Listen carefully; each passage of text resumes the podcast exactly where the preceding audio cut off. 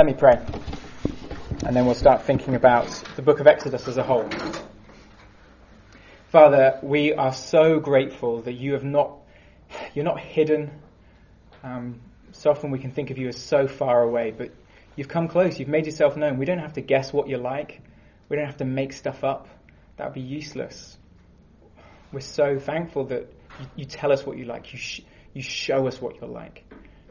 And we have Bibles open tonight, and so we're grateful to be able to read and understand your word.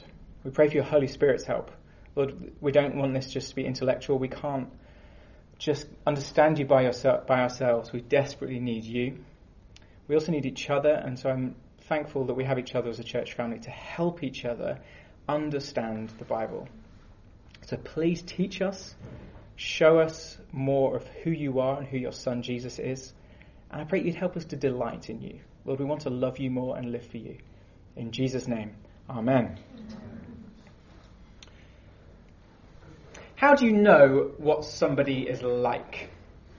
You could ask somebody to write a list of their characteristics, like on a like a dating website or something like that. Um, you know, I like fluffy kittens and pina coladas and getting caught in the rain and things like. You know, you could describe what you're like, and you have a little bio. But much more powerful than just a description, much more revealing, are real life stories, examples of what somebody does that shows what they're like.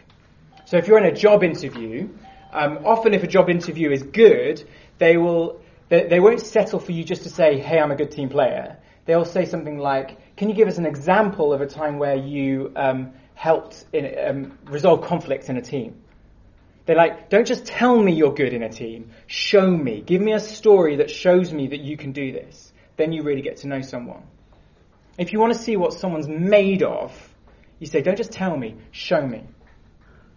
Now, it can be hard in life as Christians to believe and trust in God. It's hard.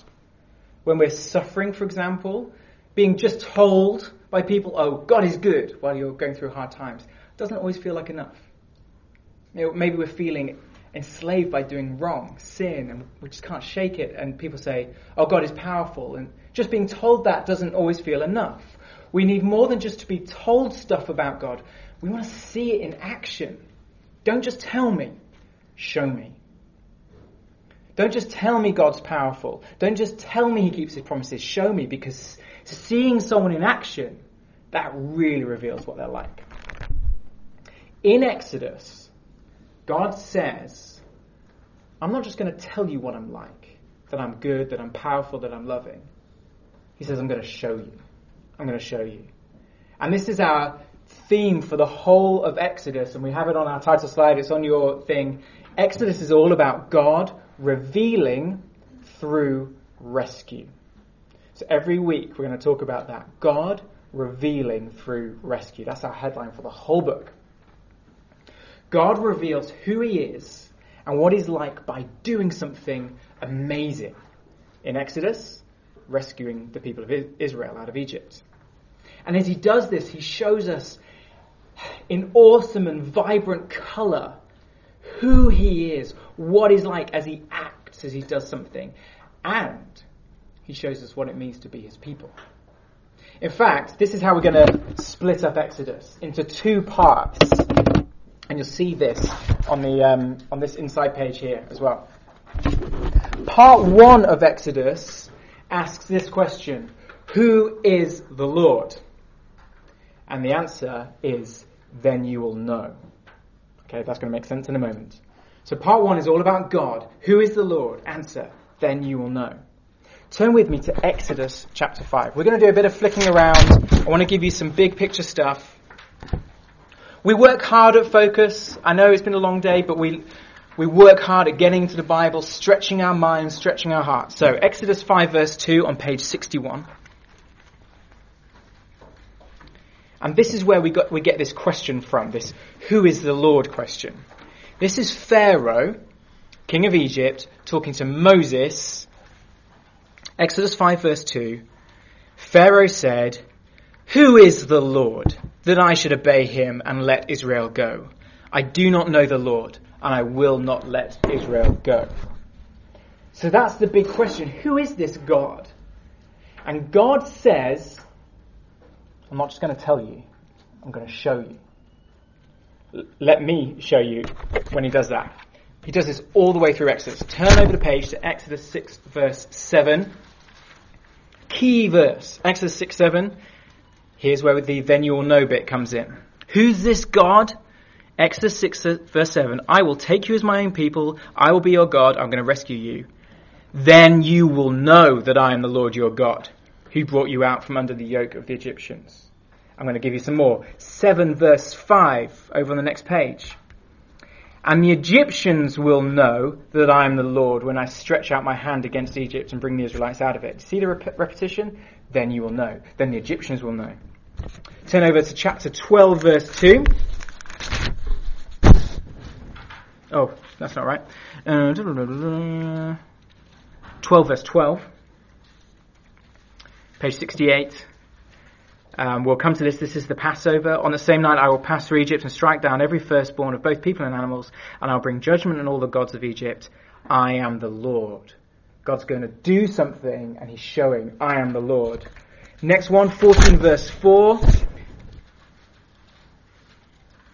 This is talking about the Red Sea. Who is this God? He's not just going to tell you, he's going to show you.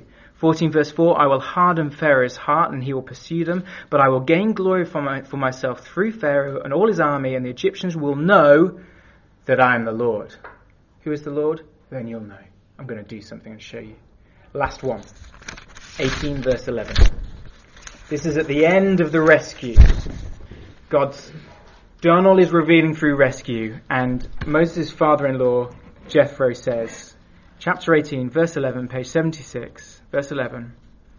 Now I know that the Lord is greater than all other gods, for he did this to those who had treated Israel arrogantly.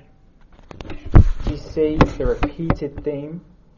Israel are going to see, Egypt will see, and we will see who God is when he rescues his people.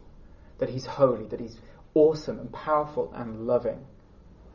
So part one, it's all about the God of rescue. He reveals who he is, then you'll know who he is. Part two asks a different question.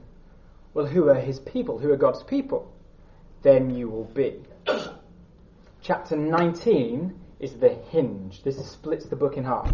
Turn over to chapter 19. Oh, we're already there. That's brilliant. Page 76. So now we get God's people gathered. This will make sense as we go through, don't worry. But I just want you to see where, I, where I'm getting these sections from. Who are his people? 19 verse 5. Now, this is God talking to the people who have just been rescued. If you obey me fully and keep my covenant, then out of all the nations you will be my treasure possession.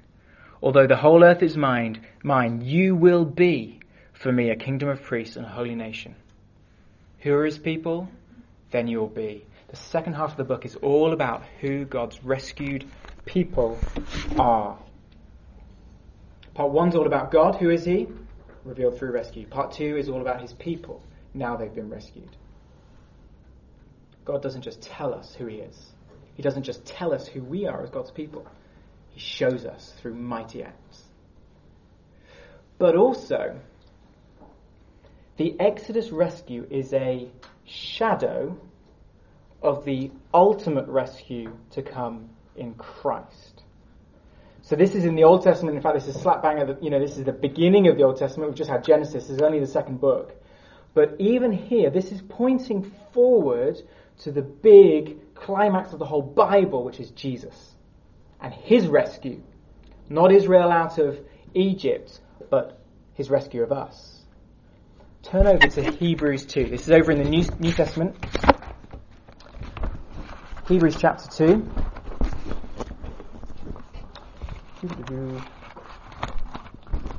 On page 1202. In the New Testament now, where Jesus has shown up, and the guy who's writing the book of Hebrews is looking back on what Jesus has done and explaining it. Now remember, uh, Exodus is all about Egypt, uh, sorry, Israel being in slavery in Egypt, but God rescues them. Now, now get a look at this. This is talking about what Christ has done for us. Uh, verse 14. Don't worry about the first bit. It doesn't won't make too much sense. So, uh, since the children have flesh and blood, he, that's Jesus, too, shared in their humanity. Jesus became a man, basically, so that by his death he might break the power of him who holds the power of death, that is the devil, and this is so Exodus, free those who all their lives were held in slavery by their fear of death. Israel needed rescuing from Egypt. But then that points forward to what we need. We need rescuing from Satan, the devil, and the death that he brings. From our sin that enslaves us, that we constantly live against God our own way, and, and we're slaves to it. We can't we keep on doing it, living against God. And there in Hebrews 2 talks about our slavery to the fear of death, that we are all unavoidably afraid of the fact that one day we will die. Jesus came to rescue us from that. You know, if you go to see a, um, a 3D, 3D film at cinema, I'm, I always like to take off my glasses. What, what does it look like with that? Yeah, thank you. Not the only one who does that. And it's always disappointing because you take them off and you're like, oh, it's just kind of fuzzy, but I can kind of see what's going on. And then you put 3D glasses on, it's like, oh, it's coming at me. That's what happens.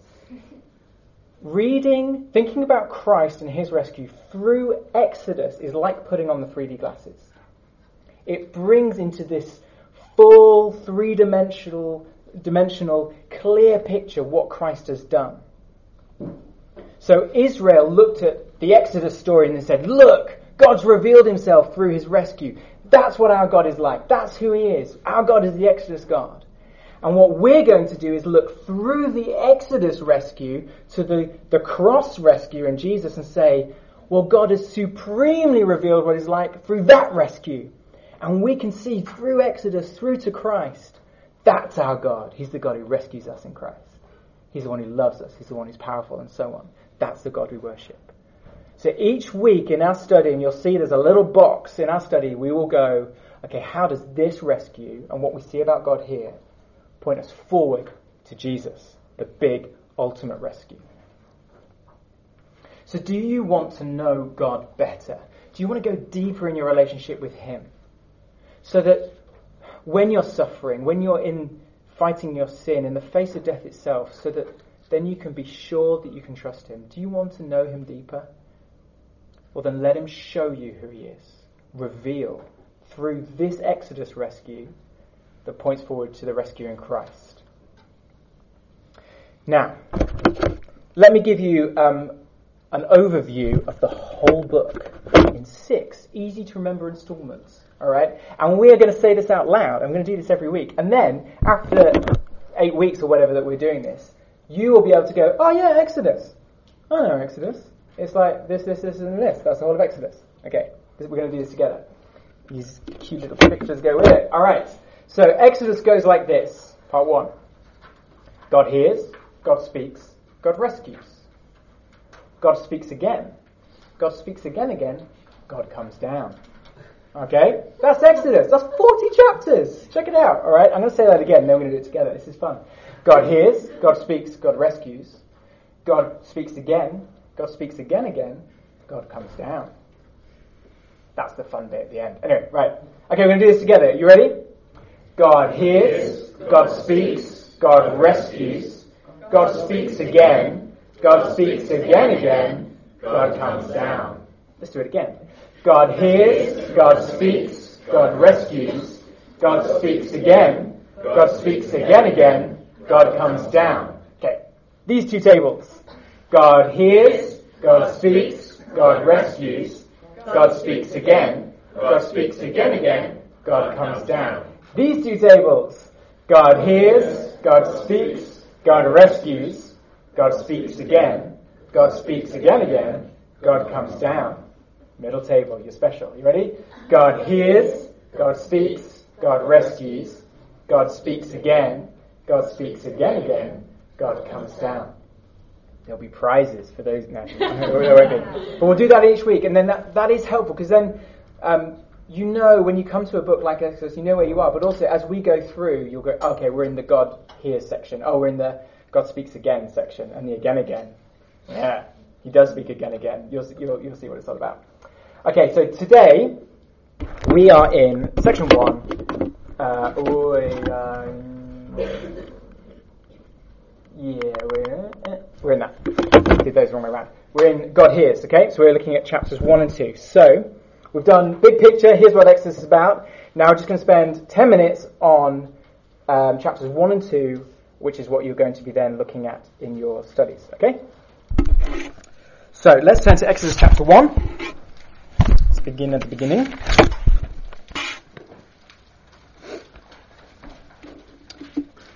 And I'm going to read down to verse 14.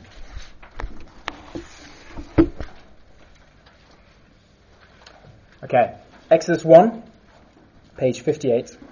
Let's read. These are the names of the sons of Israel who went to Egypt with Jacob, each with his family. Reuben, Simeon, Levi, and Judah, Issachar, Zebulun, and Benjamin, Dan and Naphtali, Gad and Asher. The descendants of Jacob numbered 70 in all. Joseph was ordering in Egypt. That's making no sense? Don't worry, it will in a moment. Now, Joseph and all his brothers and all that generation died. But the Israelites were exceedingly fruitful. They multiplied greatly, increased in numbers, and became so numerous that the land was filled with them. Then a new king to whom Joseph meant nothing came to power in Egypt. Look, he said to his people, the Israelites have become far too numerous for us. Come, we must deal shrewdly with them, or they will become even more numerous, and, if war breaks out, will join our enemies, fight against us, and leave the country. So they put slave masters over them to oppress them with forced labor. And they built Pithom and Ramses as store cities for Pharaoh. That is, the Israelites were building those cities under slavery. But the more they were oppressed, the more they multiplied and spread. So the Egyptians came to dread the Israelites and worked them ruthlessly. They made their lives bitter with harsh labor in brick and mortar, with all kinds of work in the fields. In all their harsh labor, the Egyptians worked them ruthlessly. Okay, let's start with the basics. Where are we in chapter 1? Verse 1 These are the names of the sons of Israel who went to Egypt. Okay, we're in Egypt. That's where we are. Who are we with? Verse 2 Well, we're with Reuben, Simeon, Levi, and Judah, Issachar, Zebulun, and Benjamin, Dan, Naphtali, Gad, and Asher, the descendants of Jacob. Okay? So, in Genesis, we're going to go to that in a moment, that's the book before this one. There are three big names. Abraham, he had a son. Isaac, he had a son. Jacob. Abraham, Isaac, and Jacob. Remember that, it'll come up in your study. Now, Jacob had uh, these 12 children, became the 12 tribes of Israel, if that means anything to you. And they all ended up in Egypt, Joseph in the technicolor raincoat and all that. Okay, we'll, we'll, come to that in a moment. At the end of Genesis. So here they are. We've got the 12 sons um, of Jacob, and there they are. But then, verse 7, uh, verse 6, uh, they all die, so some time passes, that generation all dies. Uh, but verse 7, things are going pretty well for their children, children who are multiplying, and there's more and more of them, and they're really fruitful. So we've got loads of Israelites. But, verse 8, things go downhill. There's a king who doesn't know Joseph, who the king's liked, and starts treating the Israelites harshly. Now, this is a very interesting start to the book, and you may be thinking, mm, no, really? We have God's people, the Israelites. They're being really fruitful. There's loads of them, they're, but they're living in Egypt, and things aren't going well. They're under slavery. Now, let me show you why that's a really interesting start to the book. And for that, we need to go to the prequel, which is the book of Genesis. So, at the beginning of the book of Genesis, uh, I'm going to summarize some of it, then we're going to look at it. God created everything and it was good. And he had some people, Adam and Eve, who he loved and they loved him and he ruled them and it was all good. Though they lived in his land, in the garden, they rebelled against him. They wanted to be kings of their own lives and turned against him. Death entered the world. Sin corrupted everything. So God's people were banished from this beautiful garden land and God's loving presence. But in Genesis 12, God kicked something big off. Let's go to Genesis 12. Key, key, key chapter in the whole Bible story. Page 13. In Genesis 12, God kicks off what we're going to call the big covenant. Covenant is a promise of a relationship, okay?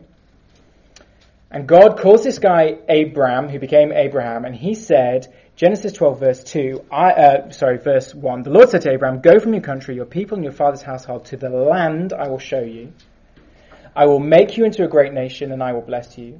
I will make your name great, and you will be a blessing. I will bless those who bless you, and whoever curses you, I will curse, and all peoples on earth will be blessed through you. Don't worry about the details. So basically, God's saying, through you, Abraham, and through your family, Abraham, um, Abraham, Isaac, Jacob, there's going to be this new group of people who are going to be my people. I'm going to lovingly rule you, you're going to love me, and it's all going to be great, and you're going to live in this new land, Canaan. This is the big covenant. Look out for that. But, go back to our situation in Egypt. Well, how's the big covenant promise looking? Well, we've got Israel, this is the people descended from Abraham. And there's loads of them, like God promised. They'll be really fruitful. But where are they? They are not in the promised land. They're in Egypt. And they're not being blessed. And they're not being a blessing. They're being cursed. They're under slavery. So things aren't going very well. And you're going to think about that more in your study. But there's one more thing to tell you about the prequel that's really important. Turn over to chapter 15, just a few pages over. Uh, page 16, chapter 15, verse 13. And here's what God does. Not only does he promise that all this amazing blessing, this covenant, big covenant relationship is all going to be this new people, God actually promises that this whole Exodus, slavery, rescue thing is going to happen. God actually says it's all going to happen. Exodus, uh, sorry, Genesis 15, verse 13. Then the Lord said to Abraham, Know for certain that for 400 years your descendants, Israel, will be strangers in a country not their own, Egypt, and that they will be enslaved and ill treated there. He predicts it. Here we go, but we, we get the prediction of the rescue too. But I will punish the nation they serve as slaves, and afterwards they will come out with great possessions. So God promises in Genesis that Exodus is going to happen. Last bit in the prequel. Go to the very last page of Genesis. Genesis chapter 50. This is the prequel, so it's always good to look at what just happened on the other page. Genesis 50, verse 24. We've got Joseph and his brothers, those 12 guys who get mentioned on the next page in Exodus 1. And Joseph refers to this promise of the Exodus rescue again. Then Joseph said to his brothers, verse, uh, 50 verse 24, I'm about to die, God will surely come to our aid and take you up out of this land, there in Egypt, to the land he promised on oath to. Here they are again Abraham, Isaac, and Jacob. And Joseph made the Israelites swear an oath and said, God will surely come to our aid. And then you must carry up my bones from this place. So there they are in Egypt, and Joseph says, You guys, we've got to believe God's going to keep his promise. God will surely come to our aid. God will surely come to our aid. He made a big covenant to our great great granddad Abraham. He will come to our aid. He is going to rescue us. Now, have you ever waited for someone to turn up? And you start to wonder if they're going to turn up. And you're like, 10 minutes? Okay, maybe they're going to turn up. And then half an hour, you're like, yeah, yeah, maybe they'll turn up. And eventually you start believing. Well, imagine how the Israelites began to feel in Egypt. Joseph gets them all to say, Yeah, God's going to turn up, He's going to come and rescue us. But then that generation died, and then a few hundred years start to tick on, and don't you think their hope in God's promise would start to shrink? With every fall of the whip on their backs, they'd think, Is God really going to keep His big covenant promise and rescue us and take us into the promised land and be our God? Maybe you feel the same waiting for God to act. You, you know that Christ has set us free from our slavery to fear of death, from our slavery to sin, but doesn't feel like it. You still feel enslaved.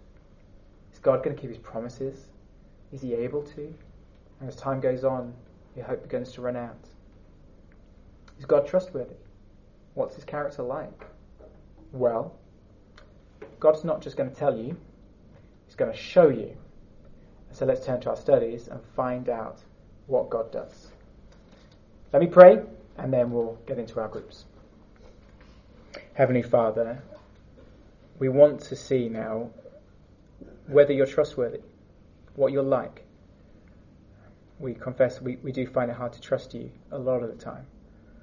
And the Israelites clearly found that hard too. So, Lord, in our difficulty and in the challenges we face in life, I pray that now you would show us what you're like. Can we trust you? Please show us from your word in Jesus' name. Amen.